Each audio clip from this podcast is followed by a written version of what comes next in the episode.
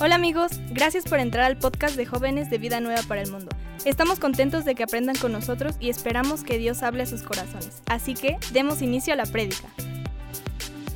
Hola, ¿cómo están? ¿Qué cuentan? ¿Se encuentran felices de que podemos reunirnos de forma presencial? Sí, estamos muy felices. Este, quiero, quiero darles un tema ahorita que está en Santiago capítulo 1, versículo 26 y 27. Entonces, si pueden acompañarme a esta escritura, les agradecería muchísimo. Santiago capítulo 1, versículo 26 y 27. ¿Ok? Cuando ya la tengan, digan, ya la tengo.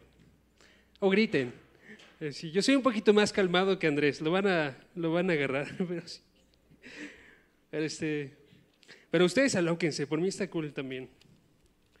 Pero si cuando tengan Santiago capítulo 1, vamos a comenzar a leer desde el versículo 26 y voy a estar leyendo desde la versión LBLA, ¿ok? Entonces, no se asusten, va a estar en las pantallas también para que puedan seguirme. Que voy a comenzar. Si alguno se cree religioso, pero no refrena su lengua, sino que engaña su propio corazón, la religión del tal es vana. La religión pura y sin mácula delante de Dios el Padre es esta, visitar a los huérfanos y a las viudas en sus tribulaciones y guardarse sin mancha del mundo. ¿Ok? ¿Me acompañan a orar? Padre, gracias que nos permites reunirnos en este día. Gracias porque tú eres más grande y nos permites conocerte y adorarte y nos muestras la forma correcta de adorarte. Padre, gracias porque tú te has acercado a nosotros y quieres iluminar nuestros corazones para que podamos desde un corazón vivo aliviado por tu palabra, que podamos adorarte a ti y podamos rendirte culto con nuestras lenguas, con nuestras manos, con nuestros corazones y nuestras vidas. Te doy gracias por cada uno de nosotros y también te pido que nos ayudes y nos, hagas más blando este corazón para que podamos recibir la palabra. Y todo esto en el nombre de tu Hijo Jesús. Amén. ¿Okay? Este, no sé dónde está Andrés, pero les voy a contar una historia. Ahorita, por la pandemia, nos hemos tenido que estar reuniendo mucho, Andrés y yo, trabajamos en el mismo lugar. Entonces, eh, nos vemos bastante constante. Y hemos formado una amistad que, si me permiten decir a mí, es una de las más hermosas que tengo en mi vida. Y me encanta porque cuando tú estás formando una amistad con alguien y estás conociéndolo, de repente empiezas a notar cosas que no notabas al inicio, ¿no? Empiezas a agarrar qué es lo que le gusta a la persona, empiezas a agarrar este, incluso ciertas este, tics que puede tener la persona Hace unos meses, hace como dos meses, Andrés notó que yo tengo una dificultad muy grande para pronunciar la, la D cuando digo verdad. Entonces, siempre que digo verdad, termino con una T en vez de una D, verdad. Y no puedo evitarlo. Y me pone a pensar eso, eh, qué tan difícil es cuando tú te acercas a otra cultura.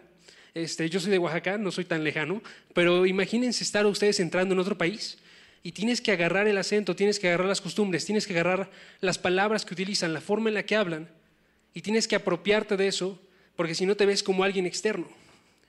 Si me acompañan a jueces capítulo 12, vemos una historia similar. En jueces 12 está, están luchando en una guerra los de Galat y están luchando contra los efrateos, los de Efraín. Y entonces lo que sucede en esta, en esta batalla es que los de Galat van y cubren las zonas del río Jordán que tendrían que pasar los de Efraín para poder llegar a su casa. ¿sí? Entonces, pueden irse acercando algunos de encubierto y estar diciéndoles, yo quiero entrar, quiero pasar al otro lado, ¿me puedes dejar?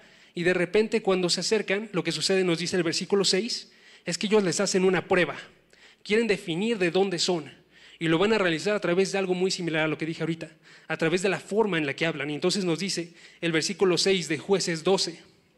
Dice, entonces, cuando les preguntaban ellos si eran efrateos, ellos decían, este, y decían sí, ellos decían, di pues la palabra shibolet, pero ellos decían sibolet, porque no podían pronunciarla correctamente. Entonces estas personas este, de Efraín no podían pronunciar bien la SH y hacían un sonido que era diferente y a través de eso los de Galat definían de dónde es que provenían. Y nos dice siguiendo el, versículo, entonces les echaban mano y los mataban junto con los vados de Jordán, junto a los vados del Jordán. Los vados son las entradas para llegar al otro lado del, del, río, donde está la marea baja. Y entonces decían, y cayeron en aquella ocasión 42 mil de los de Efraín. ¿ok? Noten qué está sucediendo aquí.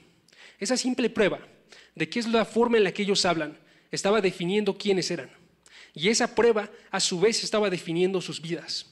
Algo muy similar sucede con nosotros cristianos, que se tiene que identificar si nosotros somos o no lo somos y nuestra vida depende de ello. ¿sí? Lo que ha estado realizando hasta ahorita Santiago es eso, está, está dándonos pruebas una tras otra, ¿sí? para poder definir si es que somos o no cristianos. Pero lo que sucede en muchas ocasiones es que nosotros ya tenemos unas pruebas. Nosotros como cristianos establecemos ciertas cosas que definen si somos o no cristianos, si pertenecemos o no. Tenemos nosotros palabras que son específicas. Hermano, tenemos la forma en la que le decimos a Dios, Padre, que, que son una prueba. A veces queremos definir eso para ver si alguien más es o no cristiano. Convenciones, la forma en la que pensamos nosotros acerca de los tatuajes, acerca de este, cualquier otro ámbito de la vida define también muchas veces para nosotros qué es ser, un cristiano. Y lo triste de esto es que luego son cosas que son muy, muy erróneas, ¿sí? como que es la vestimenta. Muchas veces ya tenemos hasta nosotros un uniforme de cómo es que luce un cristiano, ¿no? que se está vistiendo a fuerzas con, con ropa de mezclilla, con una chamarra, con un sombrero, etc., etc. Y podemos definir nosotros a través de eso, o que lleva siempre su Biblia en mano, o que tiene una Biblia de estudio que es gigante, y eso define para la persona si es o no cristiana. Y la cosa de eso, amigos, es que ninguna de esas cosas definen en verdad dónde es que estamos situados nosotros. Y el único que puede definir esto es Dios. Lo peligroso de tener estas pruebas es que muchas veces es más sencillo hacerse pasar por un cristiano de lo que es hacerse pasar por alguien de, otra, de otro país. Por alguien de otro país les cuesta un montoncísimo agarrar el acento pero hacerse pasar por un cristiano muchas veces es muy, muy sencillo. Y eso es extremadamente peligroso. Porque no tiene nada de sentido que sea más sencillo hacerse pasar por alguien de unos kilómetros de distancia en vez de, que diga, de hacerse pasar por alguien que es fuera de este mundo, en vez de hacerse pasar por alguien que está solamente a kilómetros de distancia. Se supone que como cristianos nacimos de nuevo, que nosotros tenemos una vida completamente distinta a la que observa todo el mundo y eso tendría que verse dentro de cada una de nuestras vidas. Ahora, para Dios no hay ninguna duda de quién es cristiano aquí y quién no lo es. Para Dios no hay ninguna duda porque nos dice Primera de Samuel, capítulo 16, versículo 7, Dios no ve lo que el hombre ve, pues él mira, el hombre mira la apariencia exterior, pero el Señor mira el corazón. ¿Sí? Hay una diferencia muy grande. Y entonces lo que quiere hacer Santiago con esta carta, en este capítulo, es que nos quiere dar unas pruebas. Prueba dónde estás situado tú. Primera prueba, versículo 2, ¿dónde estás situado en relación a las, a las tentaciones y a las pruebas? ¿Las estás superando? ¿Estás perseverando en ellas? ¿Estás madurando con ellas? Versículo 3 al versículo 15 nos habla de las tentaciones. Estás aceptando que provienen de tu ser. Versículo 20 nos está hablando acerca de la palabra. ¿Estamos recibiendo esa palabra? Versículo 18, hemos nacido a través de esa palabra. Y ahorita nos estaba comentando Andrés la vez pasada, si recibimos esa palabra, no solamente tenemos que escucharla, sino que tenemos que ser hacedores. Y ahora en esta sección en la que nos encontramos, nos da otra advertencia más. No solo tenemos que ser hacedores, sino que además existe una forma de hacer que es vana, que es vacía, que es inútil. Y tenemos que revisar que estemos actuando de la forma correcta o no. ¿sí? Existe entonces una forma externa, una religión en la cual nos engañamos diciendo que somos hacedores, pero es una religión que es finalmente vana, ¿sí? que no tiene ningún sentido. Y Santiago sabe esto, y Santiago, su punto aquí es dar la advertencia, que va algo así, esta advertencia, dice, podemos caer en el, en el error de engañarnos siendo hacedores, pero de una religión vana, pensando que al hacer somos verdaderos cristianos y podemos caer en el error de sentirnos cómodos dentro de esa forma de religión vana. Y entonces lo que quiere hacer Dios en este pasaje es que quiere saber si cada uno de nosotros podemos escuchar si estamos en la religión vana o en la religión verdadera y qué podemos hacer si es la religión vana, para que no sigamos en esta religión, sino que podamos salir de esta religión. Entonces el versículo 26 nos habla de esta religión vana. El versículo 27 nos habla de una religión pura y sin mácula. Y la forma en la que quiero exponerles esto es a través de cuatro acciones. Cuatro acciones que tienen que realizar la gente si está en una religión pura. ¿sí? Tenemos que escuchar, amigos, ese acento, esa, esa cosa que distingue, poder escucharla, pero no lo podemos hacer solos porque nuestro oído no alcanza a escuchar. Necesitamos a fuerzas de un instrumento y ese instrumento es la palabra de Dios, a través de la cual podemos escuchar de forma más clara dónde estamos cimentados. ¿Ok? Entonces les voy a dar cuatro acciones que tenemos que realizar nosotros si estamos en una religión pura. La primera acción es que no tenemos que engañar a nuestro corazón. No engañar a nuestro corazón. Dice el versículo 26. Si alguno se cree religioso, pero no refrena su lengua, sino que engaña a su propio corazón, la religión del tal es vana. Lo primero que tenemos que realizar es no engañar a nuestro corazón, porque aquí está diciéndonos Santiago que hay una condición en la cual alguien dice el versículo, se cree religioso, si alguno se cree religioso, pero está engañando su corazón, si cumple todas estas cosas que dice aquí, el hecho de que no refrena su lengua, sino que engañe su corazón, y este alguno está haciendo referencia literalmente a cualquiera que cumpla estas cosas, es uno que está teniendo una religión vana. Podría ser cualquiera de nosotros el que está viviendo esto, ¿sí? Y esta puede ser la condición entonces que afrontemos nosotros. Y alguno de nosotros ahorita podría decir, yo no me creo religioso, pero la forma en la que está hablando aquí de religión es la palabra trescos, trescos, T-H-R-E-S-K-O-S. Y esta palabra no, no es la convención normal que nosotros tenemos ahorita de qué religión. La palabra significa literalmente las convenciones exteriores de una adoración a Dios, el asistir a la iglesia, el orar, el ayunar. Esta religión nos está haciendo referencia a constantes aspectos de la adoración, como el estar asistiendo a, a la congregación, el estar yendo a estudios bíblicos. En su tiempo eran otras convenciones, pero podríamos transportarlo de esa forma ahorita. Y entonces no está prohibiendo aquí la religión, sino más bien quiere que tengamos una religión que sea buena. Esta muestra externa de adoración que sea buena. ¿sí? Y nos dice entonces, hay una mala creencia y esta creencia la pueden tener los miembros de la iglesia. Recordemos, aquí está hablándole a judíos cristianos. Si no está hablando de religión budismo, religión catolicismo, está hablándonos de personas que son judíos, que han aceptado a Cristo, que están viviendo en la expansión y les está diciendo, hay una mala creencia que pueden tener ustedes, que es una seguridad de ser religiosos una seguridad de que están adorando a Dios, pero en verdad se están engañando a su corazón. Y eso se muestra evidentemente en sus acciones y en la forma en la que están actuando. ¿sí? Están viendo una seguridad de ser religiosos. Se cree, dice, dice, si alguno se cree religioso, ¿qué implica esto? Que cree que es verdadera la forma en la que está él actuando. Piensa que es un servicio bueno, piensa que es un servicio que tiene valor, pero la forma en la que dice Dios es, es vano, Vano, les digo, significa inútil, no logra nada, no tiene ningún valor. Y esta persona está pensando, lo que yo realizo es una adoración a Dios. Y Dios está rechazándole y diciendo, esto para mí no tiene nada de valor. Vemos que esta persona tiene este pensamiento porque está engañando a su corazón, ¿sí? porque está engañándolo para ignorar la forma en la que está llevando sus acciones. Si un hombre guía, guía su corazón, inevitablemente lo va a llevar a la mentira. Nos dice Proverbios, capítulo 14, versículo 12. Hay un camino que al hombre le parece derecho, pero al final es un camino de muerte. Le parece derecho y lo está llevando y él está dependiendo de su mente para definir qué es lo que es esta buena religión, pero en vez de eso debería estar definiéndola Dios. ¿Qué es lo que significa? Porque literal nos dice el versículo 27, es una religión que es delante de Dios. ¿sí? Versículo 27, una religión pura y sin mácula, delante de Dios. Él es el único que puede definir. Y él, este hombre que se está engañando, tiene una seguridad entonces que carece de fundamentos.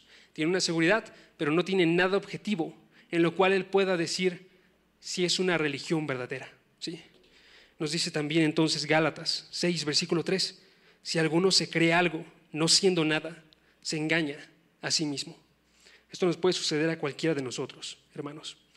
Y tenemos que checar entonces qué es lo que estamos realizando. Les digo ahorita, las convenciones que está haciendo referencia a esto con la religión son de su tiempo, eh, pueden ser muy variadas, pero les voy a decir que puede ser hoy, ahorita. Puede ser asistir a la iglesia de forma constante, puede ser ir a los estudios de forma constante, puede ser estar este, viéndose a sí mismo positivamente y estar enseñando, pero están sucediendo a fuerzas una de dos cosas en este hombre.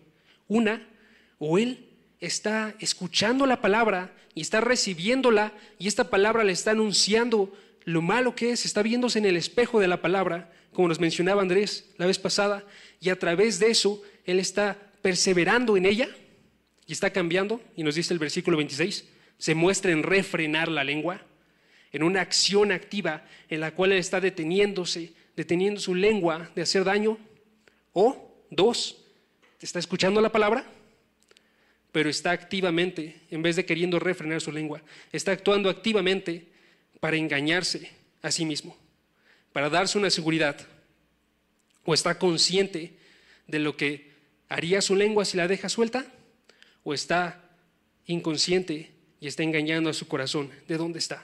¿sí? Y entonces, de esta manera, no afecta a la visión de sí cuando escucha la palabra. ¿sí? No afecta y puede seguir creyéndose religioso de forma correcta.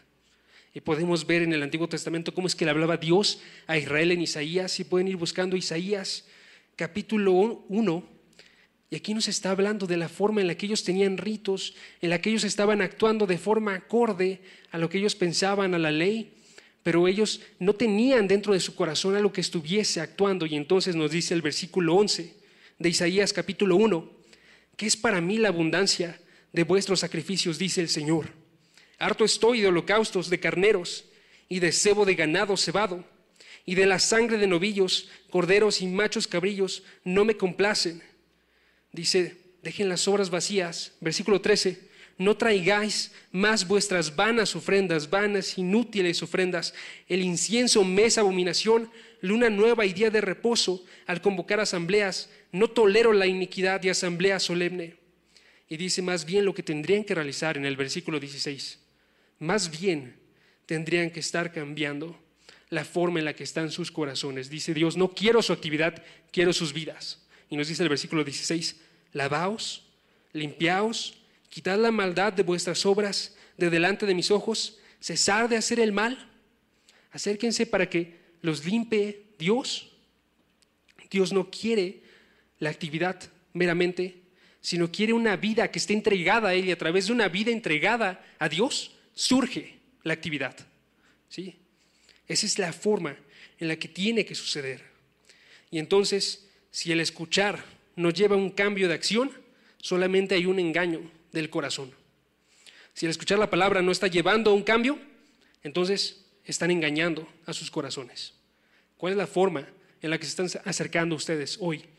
Que llegaron a la congregación, que se sentaron, que están escuchando hoy en día, están escuchando atentamente en busca de un cambio, están ignorando, están engañando a sus propios corazones. ¿Cuál es la forma en la que se están acercando hoy? Y esto nos lleva a la siguiente acción. ¿sí? Segunda acción, tienen que refrenar la lengua. Nos dice el versículo otra vez, este, si alguno se cree religioso, pero no refrena su lengua, pero está engañando a su corazón, la religión del tal es vana. ¿sí? Nos dice también en unos versículos antes, en el versículo 19, pero cada uno sea pronto para oír, tardo para hablar, tardo para la ira. Nos dice cuando hace referencia a todos estos motivos de la lengua que va a seguir aumentando Santiago, en el capítulo 3, versículo 9 dice, en un momento puedes bendecir a Dios y en otro, con esa misma lengua puedes maldecir al hombre. Y esto no puede suceder. Nos dice también Mateo 12, 33 al 34, está hablando aquí Jesucristo. Mateo 12, versículo 33 al 34, y está diciendo a los fariseos, o haced bueno el árbol y bueno su fruto, o haced malo el árbol y malo su fruto, porque por el fruto se conoce el árbol, camada de víboras, los fariseos. ¿Cómo puedes hablar cosas buenas siendo malo? Es imposible. ¿Cómo puedes? Porque de la abundancia del corazón habla la boca. ¿sí? De la abundancia de lo que hay dentro de nuestro corazón empieza a hablar la boca. Y esto es especialmente visible cuando un hombre se encuentra en estrés. Estaba un pastor, un predicador, con un martillo de repente en su congregación y estaba haciendo unas arreglas, unas arreglaciones, estaba arreglando ciertas partes de su congregación y de repente se acerca uno de los miembros y empieza a seguirlo por todos lados. Después de un rato el predicador va y lo mira y le dice, oye, eh, ¿por qué me estás siguiendo? Y dice el, el miembro de la congregación, estoy esperando a ver qué sucede cuando te golpees en el dedo con el martillo. ¿Cuál va a ser tu respuesta? Es un momento de la verdad, porque cuando se somete a uno a estrés, o si vemos aquí, cambia la forma en la que actúa esa lengua, la forma en la que actúas en tu casa, la forma en la que actúas cuando nadie te está viendo. ¿Cuál es la reacción que tú tienes con esta lengua? Nadie puede frenar la lengua, nos dice el capítulo 3. No se puede si no es por el Espíritu de Dios que está llevando a las personas, porque nos dice la lengua es como, como el freno de un caballo, tiene que ser refrenada, pero chequen eso, es, es un caballo que tiene que ser movido a pesar de que pesa una tonelada y es más sencillo mover el caballo que mover la lengua. Solamente a través del Espíritu de Dios puede cambiar en verdad la forma en la que nosotros reaccionamos porque Él cambia el corazón y el corazón cambiado entonces se expresa diferente en su lengua. No es meramente cambiar el vocabulario. Aquí nos está haciendo referencia a la forma en la que actúan drásticamente en juicio, en estar afectando a las demás personas. Nos habla acerca de suciedad en Efesios 4:29. Dice, no salga de vuestra boca ninguna palabra mala, que sea, sino solo la que sea buena para edificación. Eso tiene que hacer un cristiano. Nos dice en Efesios 4, versículo 25 también debemos dejar a un lado la mentira, la falsedad. Otra forma en la que se expresa esto, esta lengua también, es el chisme. Tenemos que dejar también de estar escuchando y estar distorsionando aquello que escuchamos y entregándolo a las demás personas. No podemos tener falsedad, no podemos tener chisme, no podemos tener una palabra que está tirando a las personas y específicamente Pablo, diga Santiago, se enfoca en esta. Nos dice Santiago 4:11, dice, hermanos, no habléis mal los unos de los otros. O Santiago 5:9, hermanos, no os quejéis unos contra otros. Estaban hablando mal dentro de esta congregación unos de los otros. Estaban reaccionando y estaban yendo unos hermanos contra hermanos y no estaba surgiendo nada bueno de esto. ¿sí? Entonces, aquí mi pregunta para ustedes, amigos, es, ¿ven ustedes la necesidad que tenemos de refrenar la lengua? Esa es una. Y dos, están actuando activamente. Aquí nos está diciendo refrenar como una acción que es constante, es una acción que es continua. Si no solamente la refrenas hoy, sino la tienes que refrenar cada uno de los días. Y una marca de un cristiano es que pueda refrenar su lengua, que esté más bien actuando activamente para refrenar su lengua. Por supuesto que puede cometer errores, pueden salir palabras que sean malas de, de vez en cuando, pero la condición normal de un cristiano es la de retener la lengua, de poner un freno para que no llegue hasta donde podría estar llegando. Y entonces, ¿ven ustedes esa necesidad? ¿Y la están realizando activamente o no la están realizando? Tenemos que ver entonces que no nos engañemos en nuestro corazón y que también estemos mostrando activamente algo afuera, primeramente en la lengua. Segundo, este, más bien, perdón, tercero, tenemos que visitar también a quien está en aflicciones. Es la primera, la siguiente parte, nos dice el versículo 27. La religión pura y sin mácula delante de Dios el Padre es esta, y destaca dos cosas para definir esta religión pura. Dice, visitar a los huérfanos y a las viudas en sus aflicciones y guardarse sin mancha del mundo. Nos habla de huérfanos y viudas y tendríamos que preguntarnos por qué. En este tiempo, estos judíos los que eran huérfanos, los que eran viudas, eran los que tenían mayores aflicciones, eran los que estaban entre lo más bajo y lo más indefenso de la sociedad. Y entonces ellos tenían necesidad constante de comida, tenían necesidad constante de ropa. Y uno en esta parte de visitar nos está hablando de una acción que tiene que ser también constante, no solamente visitar de vez en cuando a la persona para hablar, sino se refiere a esta parte de visitar a literalmente cuidar de la persona, a estar revisando por ella, a estar proveyendo por ella, nos habla de una provisión espiritual, de una provisión material, nos habla entonces de que tenemos nosotros que seguir buscando estas personas que están necesitadas, ¿sí? Y colocando a las más necesitadas de su época, nosotros podemos ver hoy en día hay una necesidad muy grande, amigos, en muchas secciones. En este día tenemos cáncer, tenemos artritis, tenemos hepatitis, tenemos Alzheimer, tenemos cosas y cosas que se van acumulando y vemos necesidad y necesidad y necesidad. Y la pregunta para nosotros es si sabemos nosotros que existe esa necesidad, ¿por qué no actuamos? ¿O cuál es la forma en la que estamos yendo nosotros activamente? En Isaías 1, el texto que le estaba leyendo apenas, Isaías 1, versículo 17 les dice, Dios, más bien aprendan a hacer el bien, busquen la justicia, reprendan al opresor, defendan al huérfano, aboguen por la viuda. ¿sí? El pueblo de Dios tiene que buscar defender a los oprimidos porque también tiene un carácter como el carácter de Dios. ¿sí? En, otras, en otros pasajes, como el Salmo 68.5, nos habla de cómo es que es Dios, que es Padre de los huérfanos y defensor de las viudas. Salmo 68.5 nos hace referencia a que su carácter y a lo que quiere Dios que defina a Él es esa compasión y esa misericordia que tiene para con las personas que están sufriendo. Y si nosotros somos cristianos, que somos hijos de Dios, entonces actuamos de forma acorde a un hijo nos parecemos en Él, tenemos este mismo carácter y estamos buscando visitar y llenar en esta esfera de necesidad que existe ahorita en nuestra sociedad. ¿sí? Y entonces tenemos que ver nosotros aquí que la religión pura y sin mácula se forma inseparablemente al carácter, a la identidad de Dios. Chequen otra vez, versículo 27, la religión pura y sin mácula delante de Dios nuestro Padre, delante de nuestro Dios, perdón, y Padre, se une a fuerzas esa definición. Dios es quien dice qué es lo que es puro, qué es lo que es inmácula, y está definido entonces también por las acciones de este Dios y Padre. Y debido a que es el Dios que nosotros estamos adorando, es también el Dios que nosotros queremos servir, es también a quien nos sostenemos nosotros. Para cuál es la forma en la que vamos a servir a Él. ¿sí? Dios quiere ser un Dios de las personas. Dios quiere ser un instrumento que diga, quiere ser el cuidador de las personas en necesidad. Y nos deja a nosotros ser un instrumento para poder actuar Dios. ¿sí? Y quiero ahí entonces que se pongan a pensar en esto. ¿Qué es lo que podemos hacer? Y que no, no agarren un peso que no está dentro de, ese texto, sino que vean, porque yo entiendo la dificultad de estos mandamientos.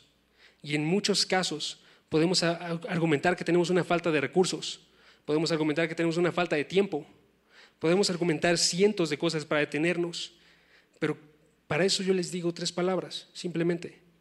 Una, tenemos que ver que aquel que nos manda visitar a los necesitados en sus aflicciones también es quien provee los recursos para realizarlo.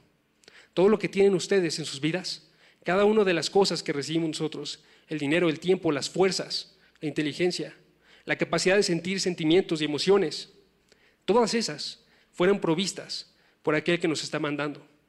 Entonces Él está consciente de que es aquello que ha puesto dentro de sus vidas. Y se puede llegar entonces a utilizar para su acción.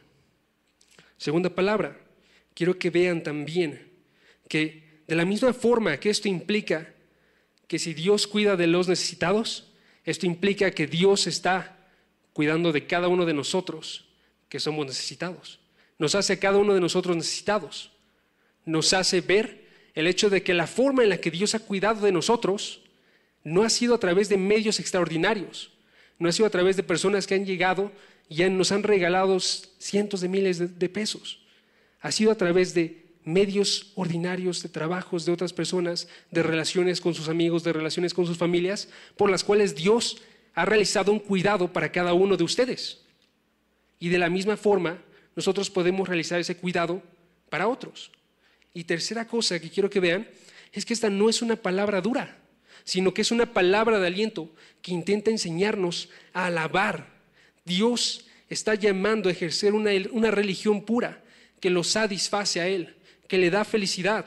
En otras palabras, Esto solamente surge de una relación de amor con Dios. ¿sí? Dice aquí es nuestro Dios y Padre. Una relación en la cual Él es nuestro Dios y Él es nuestro Padre. Y nosotros tenemos la posibilidad de amar a un hermano. Tenemos la posibilidad, si es que amamos a nuestro hermano, de dejar unos cuantos juguetes y pasárselos a Él. De estar dejándole también tener un tiempo con nuestro Padre. Si ustedes tienen algún hermano o una hermana, saben que eso es asombroso. Que hay muchos de ustedes que tienen la historia de que sus padres se acercaron con ustedes y les dijeron, oye, ¿quieres un hermanito? ¿Una hermanita? Conmigo se acercaron. Yo les dije, sí, quiero una hermanita. Y cuando llegó a mi casa estaba feliz y estaba rebosando, aún si tienes que compartir la ropa y tienes que compartir y dejar de tener este, tantos juguetes como podrías, como un niño solo. Ahorita vemos a cientos y cientos de hermanos necesitados que se les puede dar también este amor para que para que ambos podamos dar gloria a Dios. Y entonces dice Romanos, capítulo 15, versículo 4 al 6 dice, y que el hombre, perdón, y que el Dios de la paciencia y del consuelo os conceda tener el mismo sentir los unos para con los otros, conforme a Cristo Jesús, para que unánimes, juntos, una vez glorifiquéis al Dios y Padre de nuestro Señor Jesucristo. ¿Sí? Para que ambos glorifiquemos al Padre de nuestro Señor Jesucristo y a nuestro Padre. Y esto no extiende todo lo que significa una religión pura, tampoco el siguiente, la siguiente parte, pero vemos una base, ¿no? Tenemos que seguir el carácter de Dios, tenemos que estar buscando las mismas cosas que Dios está buscando. Y Él pone un énfasis en la parte de amar a otros y amar a los necesitados. Ahora, la otra parte del énfasis es bastante eh, importante Dios envía a las personas a estar amando a, las que están, a los que son necesitados dentro del mundo, pero Dios también limita la forma en la que estamos teniendo este contacto con el mundo. ¿sí? Chequen el versículo 27. La religión pura y sin mácula delante de Dios nuestro Padre es esta, visitar a los huérfanos y a las viudas en sus aflicciones y guardarse, y guardarse sin mancha del mundo. ¿sí?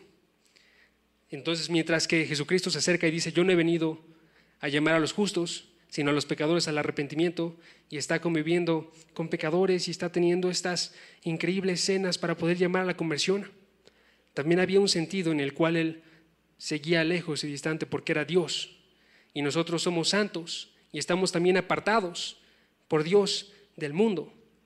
Nosotros no pertenecemos a este mundo y tenemos que depender siempre nosotros de Dios para ser guardados en este mundo.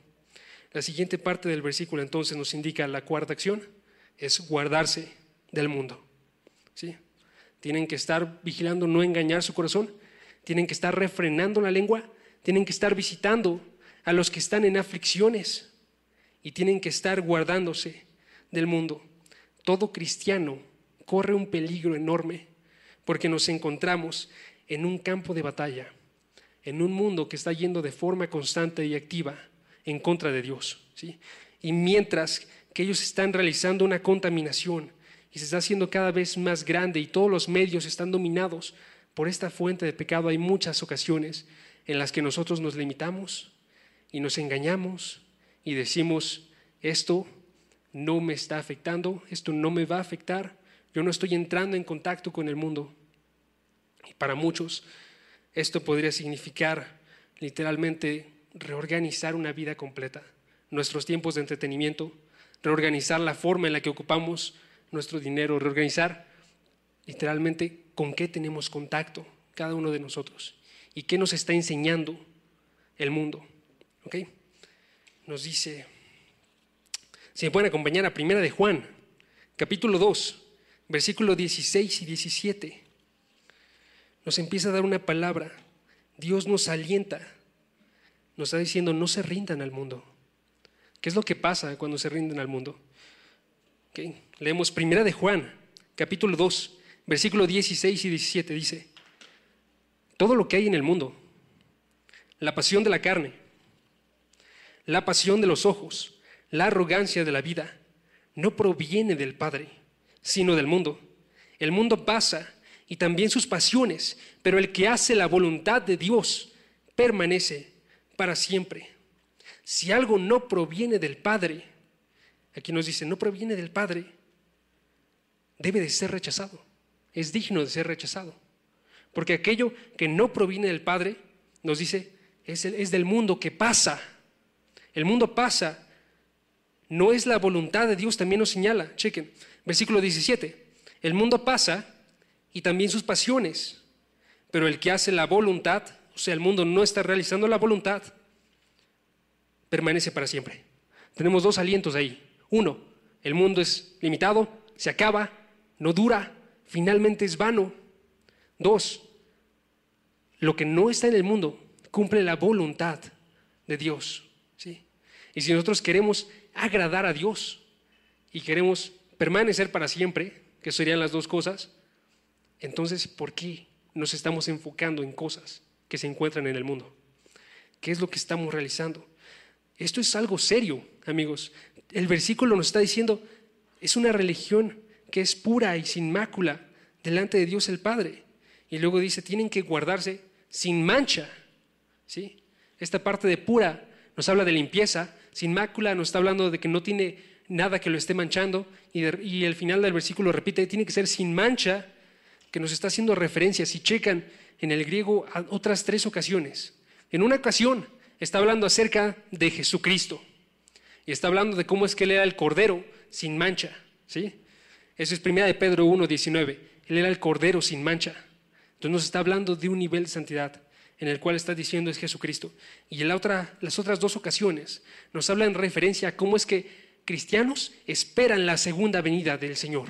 ¿no? Y nos dice aquí, quiero que leamos, segunda de Pedro 3, versículo 13 al 14, nos empieza a hablar de cómo es que es esta condición de no tener mancha, que está basándose en el hecho de ver de forma real que Jesucristo va a venir y actuar de forma acorde, que va a venir con un reino Chequen ahora sí.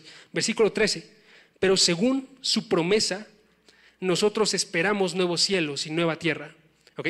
Si esperamos nuevos cielos y nueva tierra, siguiente parte del versículo, en las cuales mora la justicia, en las cuales habita la justicia, por tanto, amados, puesto que aguardáis estas cosas, ¿ok? Dice, si tú esperas un nuevo cielo, una nueva tierra, un lugar donde va a haber justicia, por tanto, si tú aguardas estas cosas, y lo repite de forma enfática, si tú aguardas estas cosas, dice, procura con diligencia ser hallados por Él en paz, sin mancha e irreprensibles. Sin mancha e irreprensibles, basado en la realidad con la cual observamos la venida de Jesucristo. Y entonces tenemos una, una relación ahí. La palabra aquí nos está hablando entonces de una búsqueda literalmente de esta realidad, no estar manchados por el mundo, no estar siendo invadidos por este mundo, sino estar guardándonos. Y el vocablo también guardarse también nos está hablando de una forma continua, presente. Tiene que estar sucediendo hoy, ahorita, tiene que estar sucediendo al rato que lleguen a sus casas. Se tienen que estar guardando de forma constante como la lengua, que tiene que ser refrenada de forma constante. Tienen que estar alerta de cómo es que van por el mundo y estarse preguntando, ¿estamos guardándonos de forma constante? O estarse preguntando, ¿hemos perdido la sensibilidad al mundo en el cual nosotros vivimos? ¿Vemos la grandeza de este pecado que está aceptando la sociedad y que ve de forma continua y todos los días y continúa produciéndolo y produciéndolo? ¿O ya perdimos esa sensibilidad en nuestros corazones de la maldad que se encuentra en este mundo? Y Romanos 12, versículo 2, entonces nos dice cómo tendríamos que actuar. Nos dice, no se adapten a este mundo, no agarren las cosas de este mundo y asimílense a ellas, sino más bien transfórmense mediante la renovación de su mente para que verifiquen la voluntad de Dios. Y aquí chequen también la implicación. ¿Te asimilas al mundo? No puedes ver la voluntad de Dios. ¿Quieres ver la voluntad de Dios? No tienes que estar asimilando este mundo. No tienes que estar transformándote con Él. Tienes que estar separándote de Él. Entonces se pueden adoptar, adaptar, perdón, o pueden conocer la voluntad de Dios. Y esta es una entonces, me suena muchísimo a una de las instrucciones más claras que nos dan cuando somos pequeños. Nos dicen, ve a la tienda por unos dulces o ve a la tienda por una coca, por las tortillas, Pero nos dicen, no hables con nadie, no recibas nada de, de alguna persona que te encuentras.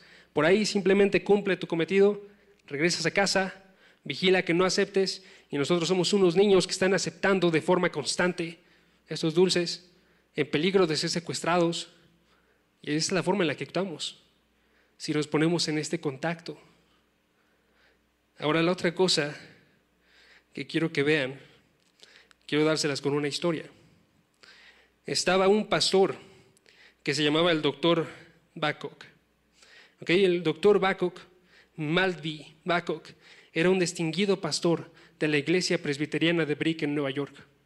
Y entonces este pastor de repente se le acercó otro congregante y este congregante era un médico y sabía por la forma en la que lucía este pastor que estaba cansado, estaba tareado, estaba en el punto de caer y va y este congregante, este médico, compra unos boletos del teatro y se los da al pastor Babcock y le dice, pastor, tómalos, ve a la obra, entretente, necesitas entretenimiento.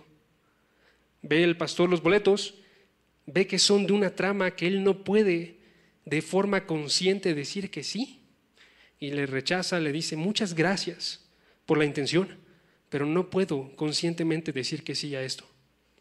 Y le dice el médico, ¿por qué? Necesitas recrearte, necesitas entretenerte. Y el pastor le responde, sí, pero tú eres un médico, ¿no? Eres un médico cirujano. Si tú vas hacer una operación, tú te lavas tus manos y nunca te acercarías a realizar esa operación con unas manos sucias. Y él está diciendo, de la misma forma, yo soy alguien que está vigilando por almas, que está lidiando con almas, alguien que es un ministro de la verdad. Yo no puedo estar lidiando de forma consciente con una vida sucia.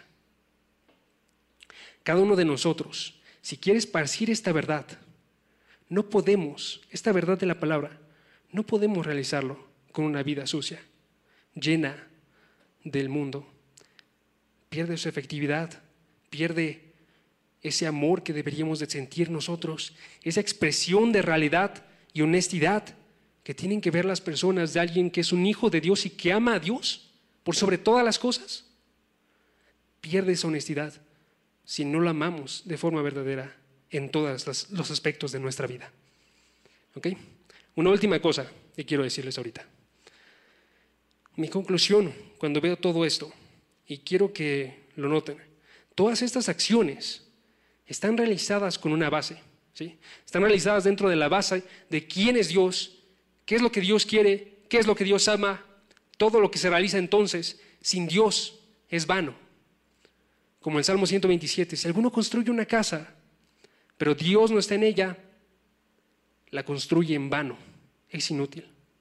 Amigos, esto no es un peso que tengamos que cargar, sino más bien nos tiene que guiar a ver que necesitamos de arrepentimiento, que necesitamos de forma constante de Dios para poder seguir actuando, como dice aquí, estar delante de nuestro Dios y Padre, verlo con esa relación de cercanía como la que tú tienes con alguien cuando tú le llamas es mío, es mi Dios, o como cuando tú le llamas Padre, una relación Padre-Hijo, y que veamos entonces a través de esto que solo con Dios podemos vivir una vida completa, ¿sí?